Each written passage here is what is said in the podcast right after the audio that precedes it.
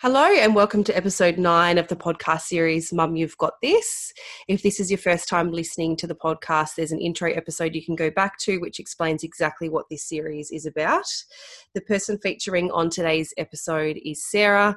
Sarah and I have worked together, and both, it's actually exciting because she's the first person on that's uh, in the exact industry that I work in, which, um, which Sarah will explain exactly what uh, her career path has been and what she's doing now. Sarah, thank you so much for coming onto the podcast.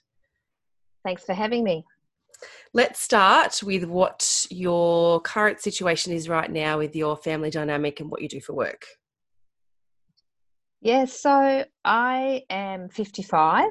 Mm. Um, I started out having children quite late in life. Um, I was 33 when I had my first daughter, mm-hmm. and I followed in quick succession with my second at 35 and then I had a break for six years due to a marital breakdown. And by the time I met another partner, I was 41 when I had twins.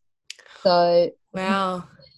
Yeah. So, my kids, um, my eldest daughter just turned 21, just between Christmas and New Year. Mm-hmm. And my second daughter will turn 20 this year, and my twins will turn 14. Wow. That's... So yeah, that keeps me kind of busy. Sounds like it. Did you um, and what you do for work? Yeah, so I actually have a couple of businesses. I have a commercial cleaning business which I've had since the mid 2000s. Um, I kind of have been self employed since my first daughter was born. She was born with four holes in her heart, so at that particular time, I was working for my dad in tourism. He ran the Arthurs Seat chairlift down at Dromana, mm-hmm. and I was his marketing person, his um, kick up the butt person. Um, I ran the chairlift a couple of days a week, and I just sort of did his bookkeeping and admin. I, I, bought, I had always been in admin. When I um, left school, I did a Bachelor of Arts in Foreign Languages, and my plan was at that point in time that I would go on and work in foreign affairs and work for the government. But I met a um, cool dude, a surfer, and fell madly in love. And I got married at 22 and threw away, pretty well much threw all my plans away as far as my career went and that marriage only lasted 18 months and when I realized it wasn't going anywhere, I took off overseas for a couple of years and traveled and did the backpacker stuff that I probably should have done when I was 18 years old. Mm. And um, when I came back, I tried a few different things and ended up working in administration. And that's how I kind of ended up working for my dad. And I, as I said, I um, my daughter was when she was born, she had to have open heart surgery when she was 12 weeks old and I didn't go back to work for quite some time because we had a lot of hospital visits. And the I fell pregnant again when my first daughter was 6 months old. And that kind of changed the whole way I did my work situation. Mm. and uh, that was when my first business was born. I became a virtual assistant. Okay. And over a period of time I that fell into uh, cleaning and commercial cleaning. And so now I, I still run, 21 years later, I still run a commercial cleaning business.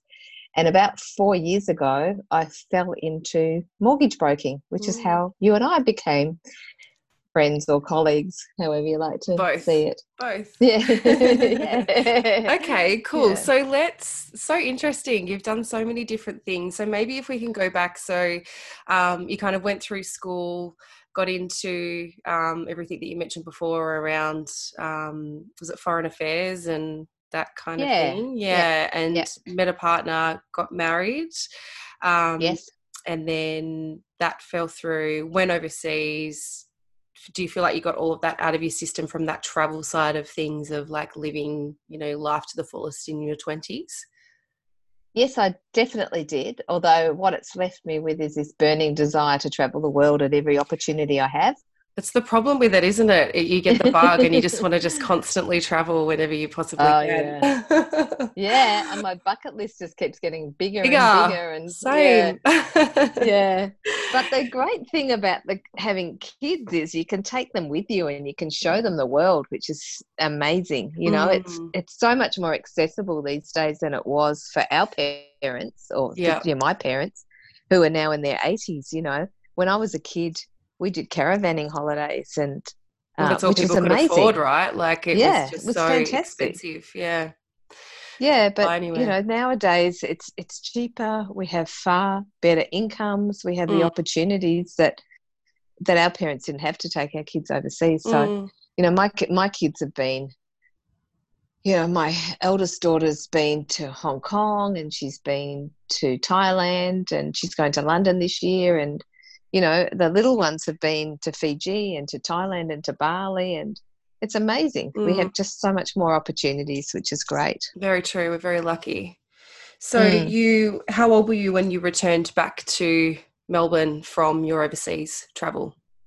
I think I was about 27. Mm-hmm. I, I, had my 25th birthday um, at the turn of the century. God, I sound old. but yes, it was to the year 2000. No, it wasn't. It was the year, must have been the year 1990. I'm wrong. Sorry, I'm 1990. I turned 25 in London.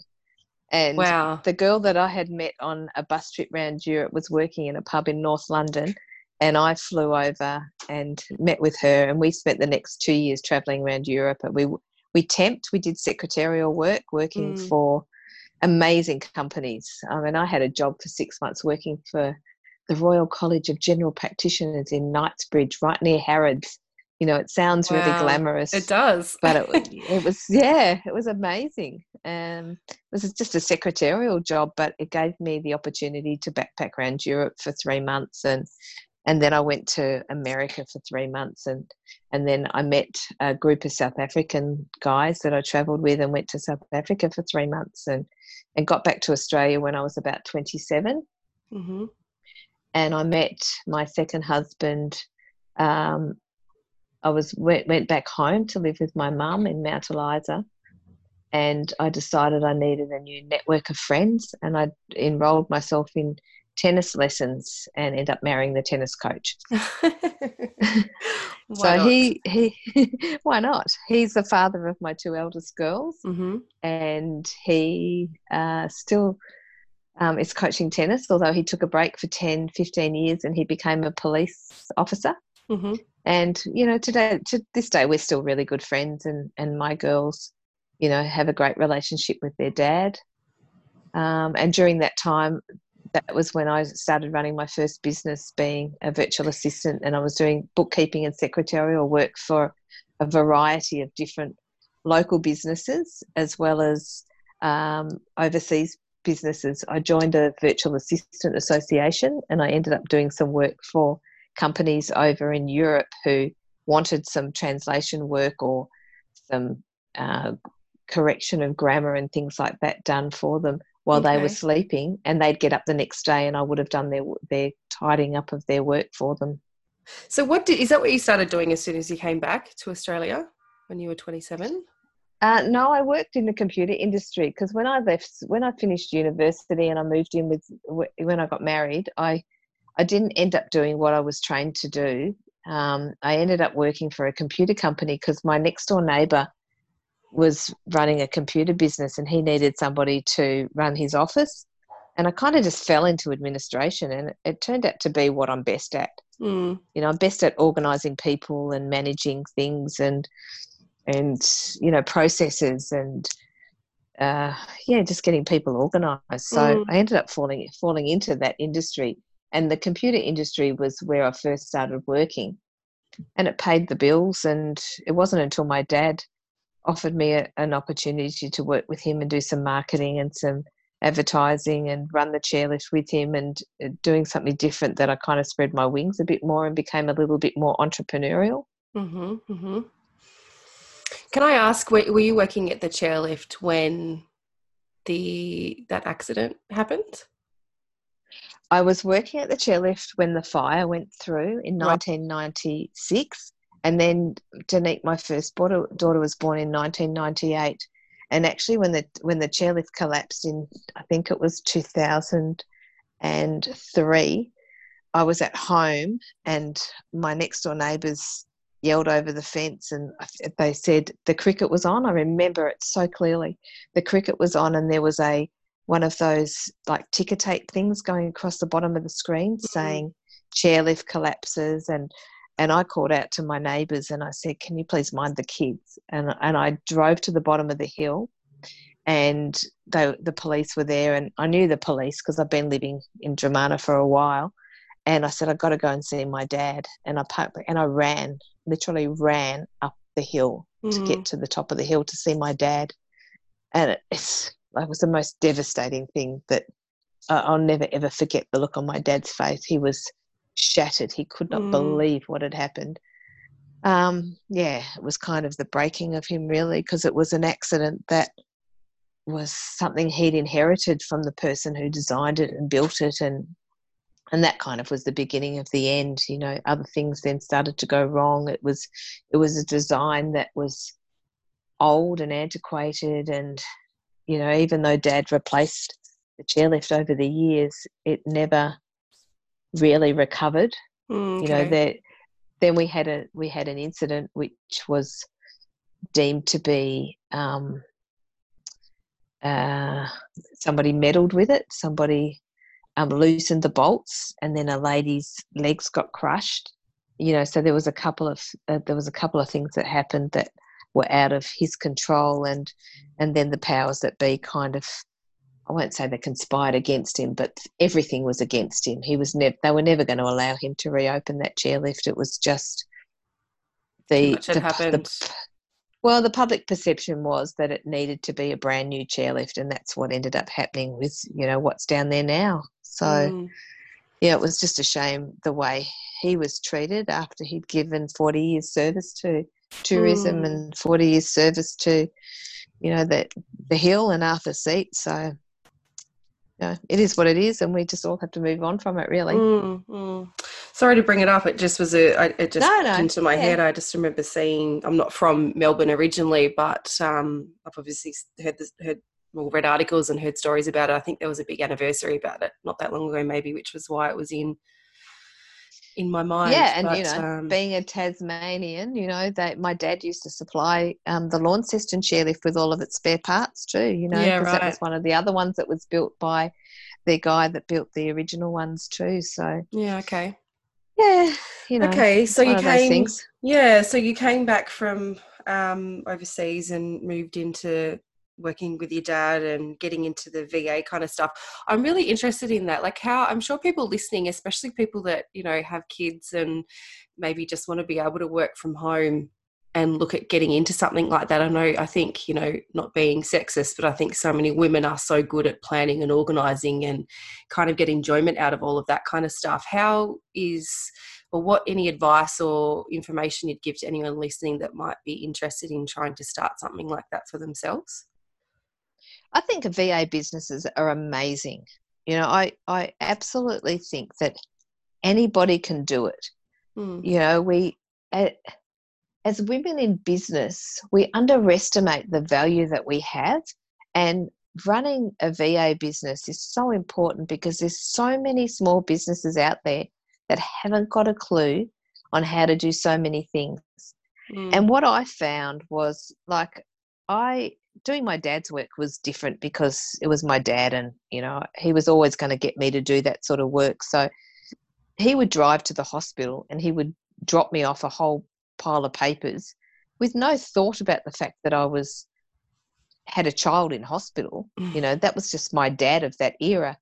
But I had um, I had been working as a volunteer on a committee of management in Dromana on the foreshore committee and I had been doing that voluntarily, just doing their secretarial work, you know, helping out with doing their invoices and things like that. Mm-hmm. And they, when when I was pregnant with Danique, I said, look, I don't think I can keep doing this after she's born. And they said, that's okay, we'll pay you.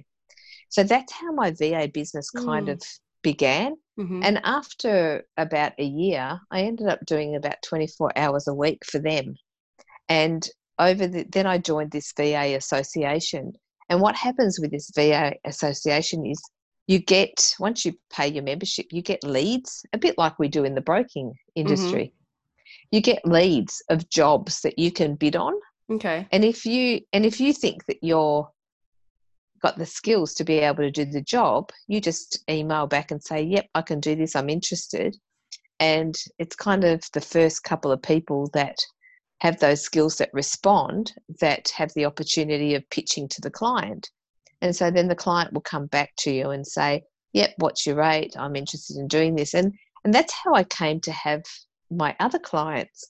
So as I said before, I ended up with this German this German um, company, and actually, the man I was working for was an Irish engineer living in Germany, doing translations on things like trams and trains equipment for for Siemens, who is Siemens is the big engineering firm, and Mhm. so he would he would have a say a product pamphlet that um, he needed to translate from German into English. So he had developed this translation software that would go over the words translated into English. He would send it to me, and I would c- correct all the grammar and Mm, make it sound more English. And then I would send it back to him. He'd get up the next morning, and there it was. Mm. So it worked really well. And I did quite a lot of work for him. I also did work for a company that was uh, doing a new edition of the Australian racing history. And so I had to copy type uh, a hundred pages of this uh, Australian racing book. So, you know, you're writing about things like Phar Lap and R1 and all these race horses, which was really quite interesting. So you Mm. get this amazing variety of work. And that all came from being involved in this association. And this is so the association's been running for 20 or 30 years and still runs today. And it's Okay. a really good avenue for, you know, you don't have to have massive skills in being a bookkeeper or an accountant or this or that. You just need to be able to type and Mm. And be able to organize things in in a you know methodical fashion and there's work out there so i think it's a great opportunity for for women i mean Mm. i remember when my kids were very small that when they went to bed i would sit and stuff envelopes with letters and i would do 5000 envelopes a night Mm, stuff wow. these envelopes and take them down to the post office the next day and mail them Mm. so as soon as my kids went to bed, I would work. So, as a my my husband and I split up after my second daughter was uh, only one year old. So I had a, a two year old and a one year old, and and he was in the police academy, and kind of things just didn't work out. And so I was doing this. So when the kids slept, I worked. So that Mm. fortunately for me, they both slept for about three hours every afternoon Mhm. and then they went to bed about seven o'clock at night and i would work till midnight and that's how i ran my business How interesting. So it would be a great kind of thing for, um, as I said before, and you've said women obviously with young children at home and like what you did to be able to work around nap times and things like that, particularly if you're getting clients that are international overseas and different Yeah. time zones and things and maybe like uni students and stuff like that too that just need to pick up a couple of gigs it's probably great for them to get some income sure. work around you know classes and assignments and all that kind of stuff so definitely and i have a friend in who lives in queensland who actually does all of the flight information from not commercial not big commercial airlines but the smaller commercial airlines and they type in all of the flight logs and they do all of the the conversations that happen when they when they're coming into land and their flight logs and they do that. And they can they just download the information and type it as it as it becomes available and they can choose to do it for a certain number of hours a day. Mm, so there's actually quite a lot of work out there for people who want to do data entry type work or yeah trans you know kind of it's not kind of it's kind of translation work but you know so it's like dictation work is what Mm. i probably what i mean yeah Yeah, it's, it's okay. a really interesting field It is. So you were doing that. Met your your um, second husband when you were how old were you when you met your second husband? So I must have been about 30 because Mhm. we we had problems conceiving um, Danique. Mhm. We ended up going to Monash IVF and getting some assistance okay. um, to have her. Uh, I don't know whether it was age or what it was, but yeah, we definitely had some problems. So we did what they call um, ovulation induction. So Mhm. my my um, ovaries were stimulated so that I produced more eggs, Mhm. and then they took my husband's sperm and they basically did the turkey based thing and inseminated me that way rather than the IVF system where they take the eggs out, collect them, and then they Mm. um, artificially uh, fertilize them. Mhm. So this was a bit different. They stimulated me and then gave me a a, a um, turkey based uh, stimulation of the you know the sperm, and that's how my Mm. first daughter was born. And then my second daughter was born. She we call her our love child because that was six months after Danique was born, and she had gone through all of her heart surgery, and we'd finally been given the all clear Mm. we have a we had a bottle of red wine in front of the open fire and there she came so that would have been a surprise. that was a very big surprise so yeah there was only 14 months between my first two which, which was which was busy Oh my goodness! So with uh, with your first, did you know through your pregnancy, or how long did that that process take with IVF as well? Was it many attempts before you fell pregnant? i think it took us three Okay, so pretty quick. And then Yeah. pregnancy wise, like was was the issues with her heart picked up through scans? No. or- Mm, no we didn't know until she was five weeks old wow. and I was at my maternal health checkup, and um, it was really hot. Uh, it was she was born on the 29th of December, and it Mhm. was a really really hot summer. And my birthday's the first of January, and she was born two weeks early.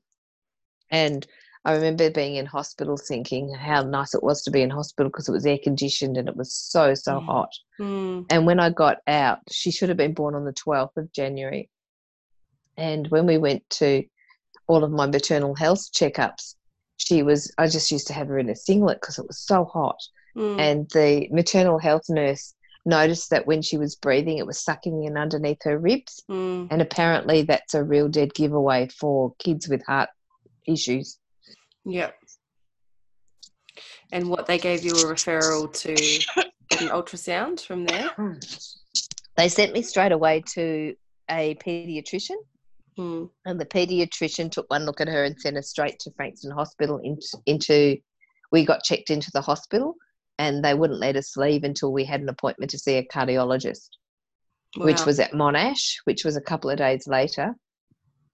And my husband at the time, the kids, the Danique's father, was in the police academy, and we didn't tell him until until about a week later, till we had the results, because we didn't want him to drop out from the police academy. Mm, and um, my mum came with me. My mum came to every appointment, and yeah, it was only at so she was five weeks old, and they sent us to see the cardiologist who uh, wanted to do what they call um, gosh, I've forgotten what they call. They they actually put they put a balloon up through her um, artery through her groin hmm and they open up the the air the um the artery to see where the blockage is or whether there's any um holes or anything and they found uh, four holes. So when she was 12 weeks old they did open heart surgery and they put a seven millimeter dacron um, patch over the biggest hole. Hmm and they stitched up the other two hole two holes and they left one that they couldn't get to. And that's since closed over when she was about 10 years old that had closed over. Wow. and i remember i remember when i handed her over to the anesthetist and i just whenever i tell the story it's always like that's that thing that just gets me because i Mm. never knew whether uh, she would come back Mm.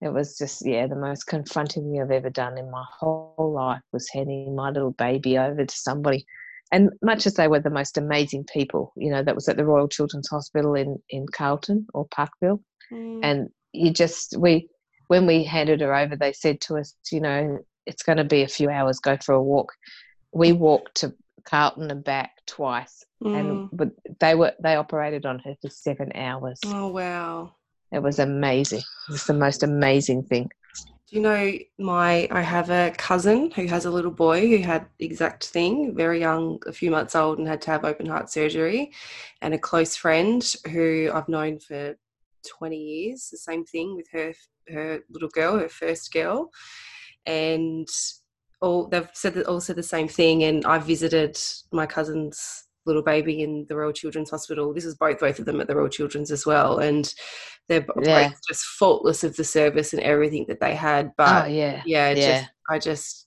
yeah, you know. I think any child going through that would just be you just can't even explain it. I don't think, but I just think having that be your first experience with your first baby would be even extra hard. Like, yeah, just it's kind of funny though. You know, it's it's kind of funny because people used to say to me, "Oh my God, how did you ever cope with that?" And you just think, well, what else were you going to do? You know, mm. you know, it's no choice. It's you got no choice, and you don't know anything different. It's your first child. How do you, you know? Like I mm. remember, you know, when Danique was a baby, she used to sleep so well. Mm. She used to, you know, as a as a, a newborn, she used to sleep twelve hours, and everybody said to me, "Oh, you're so lucky your baby sleeps every night. And and I just thought, oh yeah, I'm lucky. And then, you know, I find out that she's got a heart condition and it wasn't so lucky, but that she mm. was sleeping all the time. But she just didn't have enough energy to live. You know, she kind of had that really grey look about her, you know, mm. almost a mm. bluey grey. And once she'd had her heart surgery, she immediately was pink. Mm. And what was the most incredible thing was she was in um, intensive care for five days and then when she came out of intensive care and she went up to the ward, they discharged her after two days and they only had her on Panadol. And that's because wow. kids don't know pain. Yeah. You know, kids don't understand that babies don't know that there's any pain, so that they recover really quickly. Wow. And she she recovered amazingly quickly. It was yeah, incredible. That's incredible. And what about now? Does she have any issues? So now, yeah, she actually, because of the damage that was done before we had the open heart surgery, because we had to wait till she was a bit, though, you know, they try and wait till they're a bit bigger and a bit stronger before they operate. Hmm. They, that she has some damage done to her valve. Um, so her pulmonary valve needs to be replaced. So we go and see her cardiologist every year. Hmm. And every year he says she's amazing. Hmm. And she can't, he can't believe how well she's doing but she's been a dancer since she was four years old. And she would, up until, well, all through her primary school years and her high school years, she would dance 12, 14 hours a week. And then mm. when she finished her year 12, she went and did um, a diploma in musical theatre at Kelly Acres in West Brunswick. And she was dancing 30 hours a week, 30, 35 hours a week. So physically, she's really strong. Mm-hmm. Um, when she gets sick, she gets sick because she gets tonsillitis and she gets upper respiratory issues. Mm-hmm. But her heart isn't really her weakness, although she will sometime, probably in the next 10 years, need to have a valve replacement. Mm-hmm. And depending on depending on um, technology will depend on what they do. You know, when when we first started talking about it with the cardiologist 10 years ago, he said she would have to have open heart surgery again. And now they're saying that it's possible that they'll do it through the groin or they'll do something like um, um, they grow what do they they call it when they grow your own oh the um, they're printing no not so much not the 3d printing but they use your tissue and they grow your own valve oh um, okay um, I forget what they call it, but mm. you know, so they used to talk about using pigs or cows. Right. Yeah.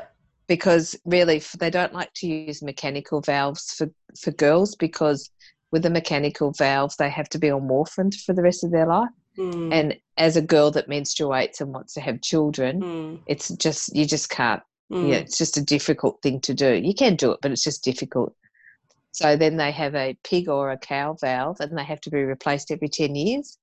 So it's it's a lot of invasive surgery. So now they're talking about oh stem cell. That's the word stem oh, cell yeah. hmm you know, where they grow your own. Mm. So, you know, there's so many different things. So the longer we wait, the better it is for her Okay. because, you know, there's just technology changing all the time. And she, you know, she's just, she's so fit. She's so healthy. It's amazing. She's beautiful. Hmm. So, second baby came very quickly.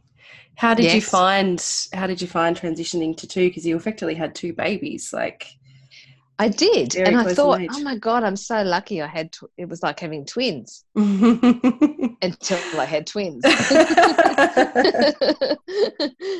what was so beautiful about them was they were doing different things at the same time but yeah you know elle it was amazing because Mm. i was on my own for a lot of that time and and i remember the tough times of sitting in the kitchen on the floor crying because i didn't know what to do i didn't know Mm. how i was going to get through the day and i just didn't have the strength and you know the little kids would come wandering into the kitchen and say mummy what's wrong and that was enough to get me up off the floor and Aw. dig deep and keep going you know you Mm. just what wouldn't you do for your kids They're little motivators, so yeah aren't they? tough they are the Mm. motivators Mm. and money was tight money was hard uh, you know Mm. i i had a husband who was just in the police academy and i had me working 20 hours a week doing bookkeeping and secretarial work so money was tight but Mm. you know, we used to do lots of things that didn't cost any money. We used to go to the beach every day, or we used to go for walks. Or my mum would come down and we'd go and visit the the, the parks, and you know, we just did things that didn't cost anything. Mm. Did she help you at home as well? Because I imagine that would be. Um, she did. My mum's now in her eighties and starting to. We think that she's starting to show signs of dementia. But when when Danique and Grace were little, she was in her sixties, and my mum was fantastic. She had the girls one day a week. Mhm. every Monday she have them because Monday was when I had my committee meetings for the the organisation that I did the accounts and stuff for. Mhm. oh, excuse me. Um, and um, so she would come and have them every Monday night and all day Tuesday. And she has just got the most amazing relationship with my girls. Mm. It was fantastic. And so, what did you end up? Um, what did you end up doing career wise after that? So somehow I managed to into doing uh, cleaning. I my next partner and I came across a council cleaning contract, and we started doing cleaning of council halls. And I was still doing my bookkeeping work and doing that as well, and that was really good. That was, you know, we it was great because it made me realize that it was probably more lucrative for me to be running a cleaning business than doing the bookkeeping on my own because I Mm. could employ other people to clean, but I couldn't necessarily employ other people to do the secretarial work. So I've done, I did that for 10 years. Um, my next partner and I, I just, I don't have a very good track record with men, as you can probably tell, because I got married again and then I had twins. Sorry and um, you know, back on my own again, raising four kids on my own instead of two, which wasn't always the you know the greatest move of my life. So But your hus- the, so, um, so so your third husband. Did you? Um, how long were you? Well, how old were you when you had the twins? And were you together for when I was you had the twins? forty-one when I had the twins, Mm. and we did IVF because husband number three had had a vasectomy when he was thirty years old because he didn't want any children. Right. So um, rather than do a reversal, the doctors advised us to do IVF, and it And did he? Did he change his mind? Was he? Yes, he did. He wanted. He did. He said, Yeah. yeah. It kind of we had this conversation one day and he and I said to him, if you could have anything in the world, what would you like? And he goes, "Mm, time to play more golf. And he said, what would you like? And I'd say, more children. He goes, okay, then. So we went and did IVF and had the doctor convinced us to put more than one egg back in because he said there was a greater chance of us falling pregnant and that there was Mm. no greater chance of having twins. But it took, yeah, four cycles and we had twins. Wow. which is a, which is a blessing really because there was six years between the the big girls and the twins. And the the next one would have been an only child a lot of the time. Mm. so it's been a blessing and i got a boy. So i have three daughters and a son. And you know for their dad the twins dad it's really changed his life. He he's a great dad. Um, he spends as much time as he he's a firefighter. Okay. and before anybody says that you have a thing for men in uniform That thought the, did um, come into my mind. I wasn't going to say it. Ah, you know the other one wasn't in uniform when i met I was him, about to say he just got into the academy, so that was that was excused. yeah he did yeah so um yeah so i was 41 when i had them and i have to tell you that was a really apart from having carry, carrying two babies at once it was really tough being pregnant at 40 Mm. the um my, the my my girl twin amy was not growing and they noticed it from 19 weeks on and so every three or four weeks i had a scan and they the my obstetrician told me after they were born that he my file was sitting on his desk and he, he looked at my file every single day Mm. just watching and waiting to try and decide how long he could get me to go before he would deliver them. And I went to 37 and a half weeks, which I was really pleased with. and they were born on the day before Good Friday. And they were born at Frankston Hospital by Caesar because she hadn't grown very much and she was only uh, three pound 13 when she was born and, and he was six pound seven. Was it what was so- the reason? Was it something to do with the placenta and No, the they umbilical just- cord, or They did. No, nah, they couldn't find anything wrong. They Hmm. did every every test known. They did all this genetic testing and everything like that. She's just this little. We used to call her our little dot. She was just this tiny little dot, and she's the most feisty little thing. And she she fights. I mean, she's thirteen years old, and she just weighs thirty kilos now. But she's Hmm. a, you know, she's she's a little fighter, and she just didn't grow. He he had her pushed up inside my ribs and wouldn't let her have any of the food, obviously. But yeah, it was crazy.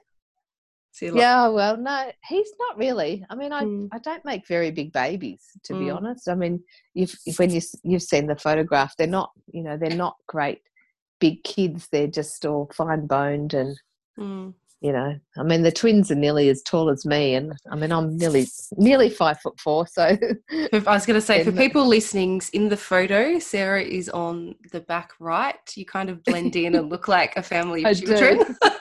yes, I'm not very tall, so it won't be very long before the twins surpass me. I I'm was sure. thinking it's only a couple of years, I reckon, and all your kids Mm. will, will tower over you. Absolutely. How was it So bringing bringing the newborns, the twins, home? I've always just wondered. Like, I mean, you've had some challenges in being a single parent and being self-employed, and and then twins. That's a lot. Yeah, so so bringing the twins home was interesting. So Amy stayed in hospital for two weeks before she came home because they wouldn't let me bring her home until she hit two kilos, Mm. um, which kind of was good. I mean, I know it sounds terrible, but it actually was good for me because it meant that I could just bring one kid home at a time and get that child into a routine. And Mm. I'd had a Caesar as well, so I couldn't drive. So their dad had taken three months off work, which is a blessing, but not. Mm. You know, it's it's great that they're there to help, but it's great that they're not there to help. You know, it's Mm. They don't really know what to do. But he could drive me back and forward to the hospital every day. So we would we would drop the other two at school and we would go down to the hospital until we take Tom with us in the in the um you know in the capsule and we go Mhm. and sit most of the day at the hospital with Amy because the ho- the public hospitals had no staff available really to nurture her and care for her but I wanted to be at home when the big girls finished school so we would come back to pick them up and kind of the hospital made me feel guilty that I wasn't spending more time with my newborn. But when we finally got Amy home, it was quite interesting because the big girls were a little bit jealous. And it was this constant juggle of spending enough time with the babies during the day. And then as soon as the big girls came home, they took priority. Mm. So it became a thing of the twins got dragged around to everything that the big girls did. Um, and I think that's quite normal for large families. I think you know when you when you hear about people that have grown up in the country with six or eight siblings, it tends to be the older siblings that raise the younger ones. And whilst that wasn't so much our situation, it was more about that the younger ones had to fit in with what the older ones were doing. Mm. And so, you know, we went through all of that. And um, I remember one time that my second daughter, Grace, she would have been about six or seven, and she was nursing Amy, and she dropped Amy on her head off the edge of the couch. Oops. And it was almost deliberate. Maybe it was Mm. deliberate, maybe it wasn't deliberate. And there was kind of that jealousy thing about um, the baby's taking up so much of our time. And it wasn't that she didn't love her, but perhaps it was a bit of attention. And I think kids well, struggle to know yeah. how to kind of communicate that to and recognize their feelings too, right? So they kind of do certain behavior that that yeah, you, know, you kind of go, "What are you doing?" amazing. But mm, Yeah, and you know, we we would take we would walk down to the shops down here. I mean, we live in Dromana, which is a, a little village, really, and we would go to the supermarket. and It would take us two hours to go to the supermarket because everybody would stop us and say, "Oh, you know, look at the twins. We want to have a, you know, have a hold," and and it would take us ages. So, I think the jealousy was quite evident for the older kids. mm, So it it was a bit of a juggle for a while, and I mean that sort of it's changed over the years. You know, we became a really tight unit again when the twins dad and I split up. Um, so how old were the twins when your relationship with their father sort of ended? So it was just before they went to primary school. Mm-hmm. So they were at daycare a couple of days a week, and um, yeah, it sort of fell apart then. My, it was kind of a different sort of reason than previously. Being in the fire brigade, he had experienced some quite traumatic situations, and I remember he had gone to a medical emergency where a, a baby had died, a one year old baby had died, and he was Mm. unable to revive this baby. And he never really recovered from that. And he was one of the, he'd been in the job for 30 years, and he was one of those firefighters that just didn't believe in going and seeing a psychologist and Mm. doing all of that. You know, it was Mm. kind of before that time Mm, and he um, he became really quite seriously depressed. And it didn't you know we had a period of about three years where he just he just wouldn't get out of bed unless he was going to work. And it kind of was the failing of our relationship but it just i couldn't get him to respond to anybody or anything. And in the end it was too much and mm, we separated. Um, it took quite a, a while for him to recover from that. Um, yeah, it was just a difficult time, I think. mm. Um, and the kids, the kids have been amazing. They're quite resilient. They're quite used to having parents that don't live together, all of them. Mm-hmm. Um, I don't know. Sometimes I question my ability to have relationships, but you know, you can go really deep and dark on all of that, and I try not to do that to myself. Mm, of course. You've done an incredible job of raising four beautiful, amazing kids. So, what did you tell us about what then progressed career wise and led you up to sort of what you're doing now as well? So the the twins' dad, um, Brett, he and I had this cleaning business, and when he left, uh, he left me with the cleaning business, and I still had my virtual assistant business doing bookkeeping and secretarial work, and I kind of couldn't balance the whole lot, so I ended up reducing the amount of VA business that I was doing and took over the the cleaning business, and we were we were cleaning about ten council halls, which was Mhm. quite busy. And over a period of the next three or four years, that grew, and I ended up doing 16 council halls, a couple of leisure centres, and some senior citizen centres.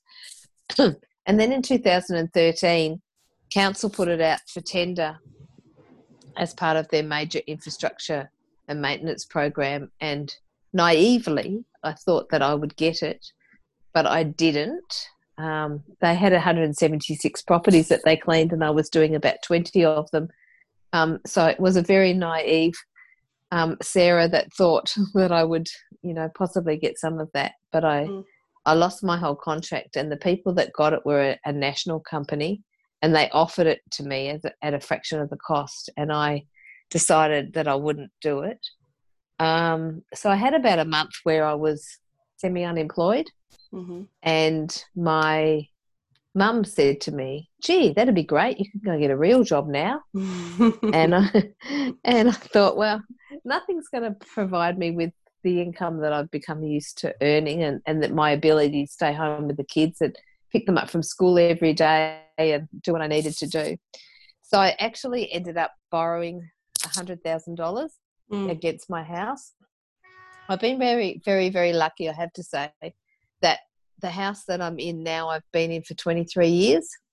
So I've um, um, outlived three partners, or yeah, two husbands and another partner in my house, and raised four children in it, and I'm still here, which Mm. is not.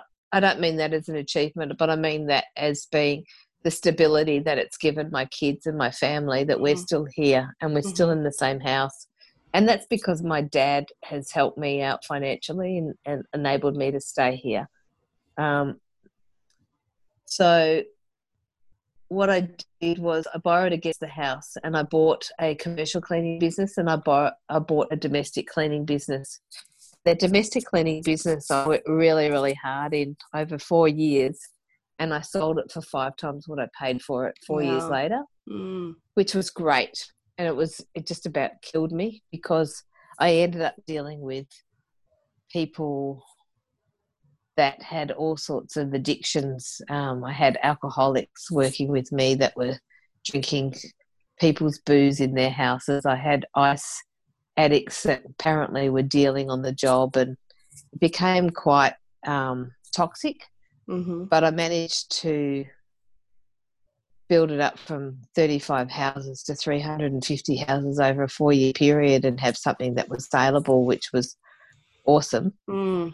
And incredible. then, so I still have my commercial cleaning business, and I Mhm. also have a contract with the local council where I do a project called Clean Team, where we provide about 15,000 cleaning hours to the local shire, shire over a six month period, which I'm in my seventh year of a 10 year contract, which is amazing. Mm. And we employ about 25 people a year for that, which has been really fun. It's been really good and it's been really rewarding to Mhm. give people who normally wouldn't find employment down here a job Mm-hmm. for at least six months of the year, which I really enjoy. And then, of course, I became a finance broker about four years ago, Mm. Which is, um, I think, is my calling. It's, Yeah. it's what I it's what I believe I'm here for. It's it's I really believe that there's a, a huge place for women to educate other women on financial literacy and security and being able to empower us to take control of our financial future. And that's mm-hmm. where I think I'm heading now. Incredible. So, what's next? What's next for you? What's next for your businesses and your family? Well, my eldest daughter spreading her wings, and she um, has just got herself an agent to hopefully get her some work in musical theater mm-hmm. And hopefully, hopefully second, here in Melbourne. hopefully here in Melbourne. Although she's determined to go to London and visit the West End, so who knows? Uh, you Good know, I just I hope for her she gets to live her dreams because mm. I think I've done as much as I can for her. and my second daughter is in her about to start her second year of primary school teaching um, at uni at Monash in awesome. Frankston. And the twins are in year eight. Mm-hmm. Um, so we've still got five more years of school. And for me, I'm going to keep on broking because I absolutely love what I do. Mm. I love, I love helping people achieve their dreams. I, I love people finding that financial freedom and finding a way to get into their own home. And the next step for me is hopefully, um, when I say that, I, I I don't mean that hopefully that um, the universe does it. I mean, hopefully that I've got the determination to do it is to develop a program of literacy to teach mainly women, but mm. you know, anybody who wants to listen, how the steps involved to be in control of their financial future because God knows we need it. God knows we need to teach people how to stay out of debt, how to mm how to, how to live within their means and not be sucked into living the life of the Joneses and you know just enjoy life and and be in charge of your own destination you know. I was having a conversation with my sister who is tw- uh, 19 and her partner who is 19 or 20 the other day.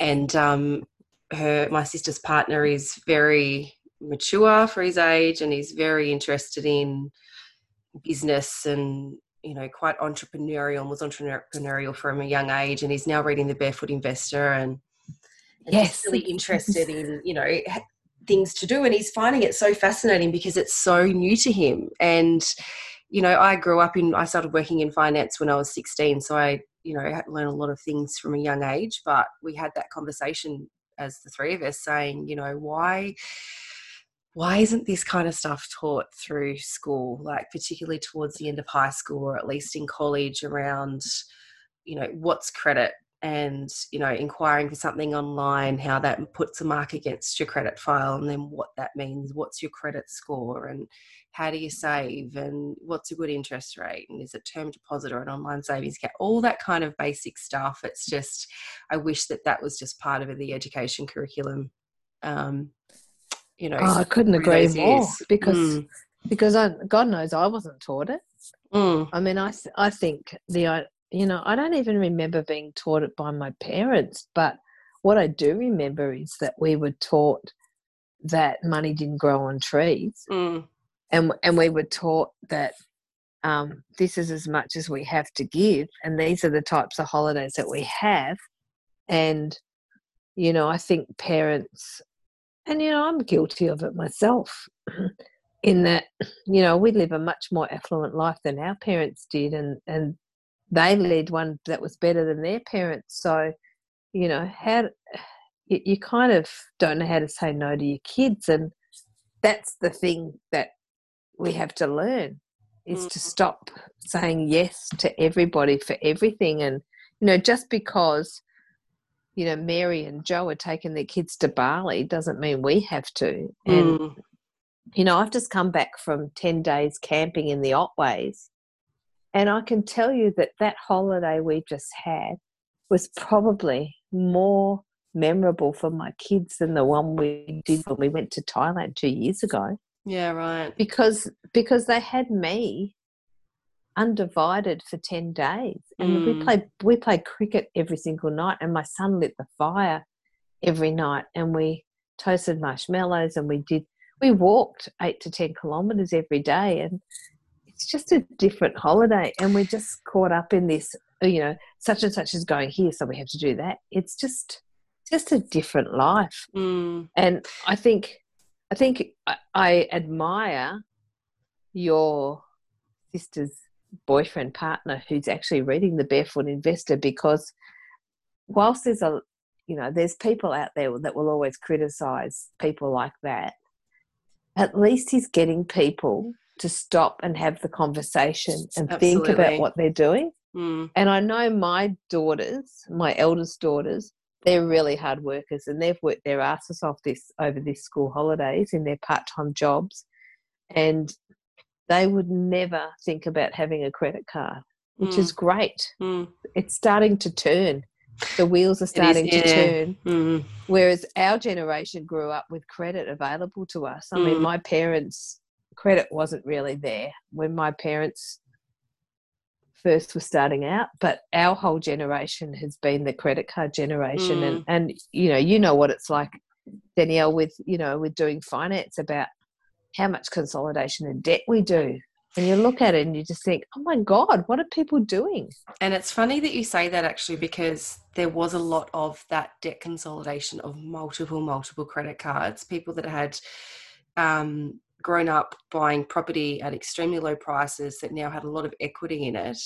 So equity rich, but relatively cash poor with a whole heap of debt and coming in and going, yeah, repaying five, six, seven different credit cards, and then all of a sudden having this mortgage that they didn't have before Yeah. but because they'd racked up this debt and they were in their, you know, late 40s, early 50s. Yeah. So you're right, it's that generation that did grow up with, you know, really easily accessible credit. And obviously, credit is accessible now, but I do think that. You know, whilst there still needs to be more information through the schooling system, I think that awareness is a lot seems to be a lot better around, you know, the disadvantages of, of too much credit and that kind of thing.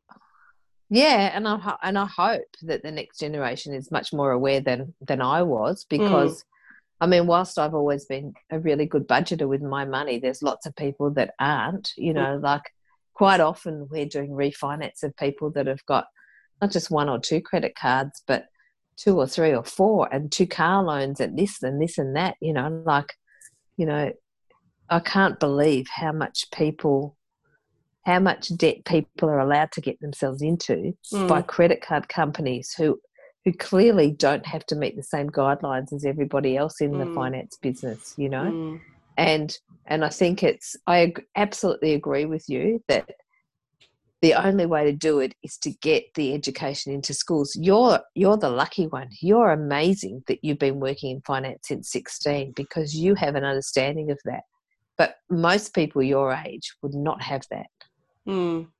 most people are just you know that's where I would say- life. that's where I would say though that the barefoot foot investor has helped because my friends my friends are so like they're not you know in that industry or one of them kind of is but they've just been fascinated by the barefoot investor and taken so much on board and I've sort of Yeah. over it because he doesn't Yeah. like finance brokers really so No, I haven't like I haven't read He it in doesn't. detail but the no yeah, at, the, at the end of the day, it's teaching people to be smarter about their money. So it's I don't think there's any perfectly right or wrong answer for anyone. It's- no absolutely everyone's not. And there's situation's lots of different. things- yeah and there's lots of things i don't agree with and mm. but but i i made i've been reading barefoot for oh i think i read it four or five years ago and i give it to all of my all of my loans that settle who are people that you know refinance and stuff you know or Mhm. first homies and things like that Yeah. i always send them out a copy of the barefoot and saying okay. here i read this it helped me Yeah. and I mean, as I said, I've always been a really good budgeter, but it actually changed the way I viewed my savings Mm. so that, you know, I used to take everything out of one pool of money and now I've got six or whatever, five or six different bank accounts.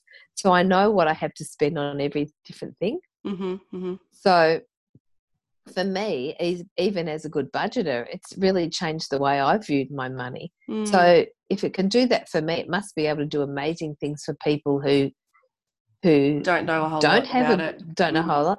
Mm. So I've I I write a little note in my book when I send it out, and I say, you know, look, I, I, this changed my life, and it changed the way I viewed money. If if it helps you, great. If you don't like it, no problem. Give it to somebody else. Because mm. I don't I don't want to offend people, but I really think that there's so many principles in the book that can help people change the way they view money. Um, yeah, mm. you know, every little every little step helps, and and if we can change the way people think about the way they save money, the way they spend money, it's got to be a good thing. And mm. that's that's my I believe that's my destiny is to change financial literacy of of particularly women over the next 10 years before I retire. That's it. Mm. Good luck on that journey. Is there any other key pieces of um, advice, information, anything, any words of wisdom that you would like to pass on before we finish? I think I'd just like to say one thing, and that is that no matter how hard we think it is as a parent raising kids, it it absolutely is hard.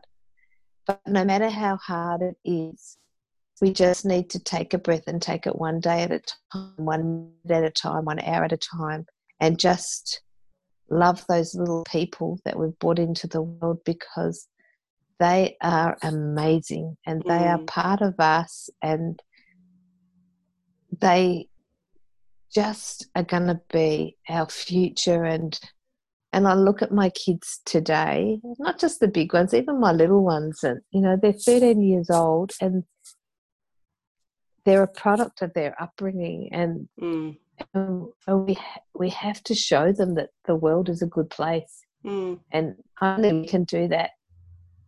And I think that you know, I I have had some really dark times where I've, as I said before, that I've sat and cried in a corner and and they don't understand why you're crying and we just kind of have to push through it and find a way of working with them and talking to them and sharing your experiences with them so they can understand it in even in the most simple way mm. i mean you know even for you you've got little kids and they will understand it if mummy needs to have time for mummy to do things for herself mm. because mm.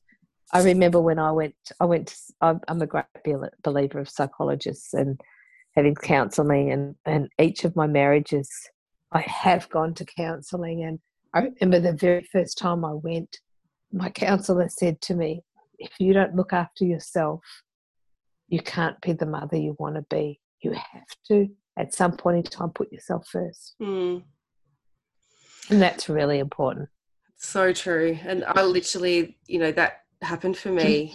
Um, literally this time last year, I was going through that phase where I was really struggling and finding it all kind of really tough and and luckily just came to that realization that I just okay I've just got to stop for a second and just put the focus and the attention and the love that I'm putting into my children back onto me.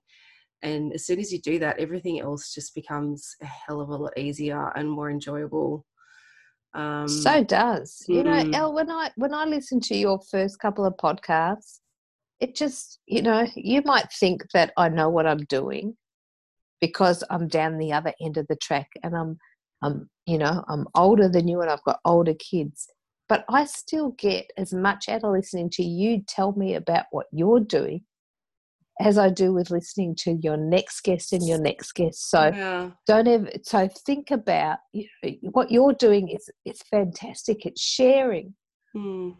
and I hope that people who listen to my story think, you know, okay, you know, I'm not at the beginning. I'm at the end. So it's it's important to share stories from everybody because, excuse me, what I what I listen to with your story is about you getting up and you're going to the gym every morning and taking that time out for yourself. You know, you're making it. You're making that commitment to yourself mm. to do to do something to make you a better mum mm. because that's what gives it, you know, and we all have to remember that. We have to. Don't ever let people tell you that you're being selfish and you're not putting your kids first because you're going and doing something for yourself. Because mm. even today, people tell me that because I'm doing things for myself. Well, that's just crap. Mm. It's crap because we all have to, and we all have to do what we need to do to be able to survive the journey of parenthood without a doubt. Yeah, that's so that's you've just nailed that sentence completely. And I think that's the biggest thing. Everyone is just so different. It's probably what I've realized. Particularly, you know, obviously becoming a mum is completely life changing. For me, the biggest life changer was when I had my second and you know, she was an incredible baby, but just the juggle of managing both and giving enough attention to both and all of that that's probably where what just triggered me into this really like holy crap how am i going to do this? How are we going to do this? Um, yeah. um, and what i realized through that phase was there's no right or wrong. Like whatever i need to do that's going to make it work for my family you know with my husband in tow we communicate and whatever we need to do is whatever's right for us just because whoever else that I kind of know through someone else put stuff on social media and everything looks like sunshine and rainbows.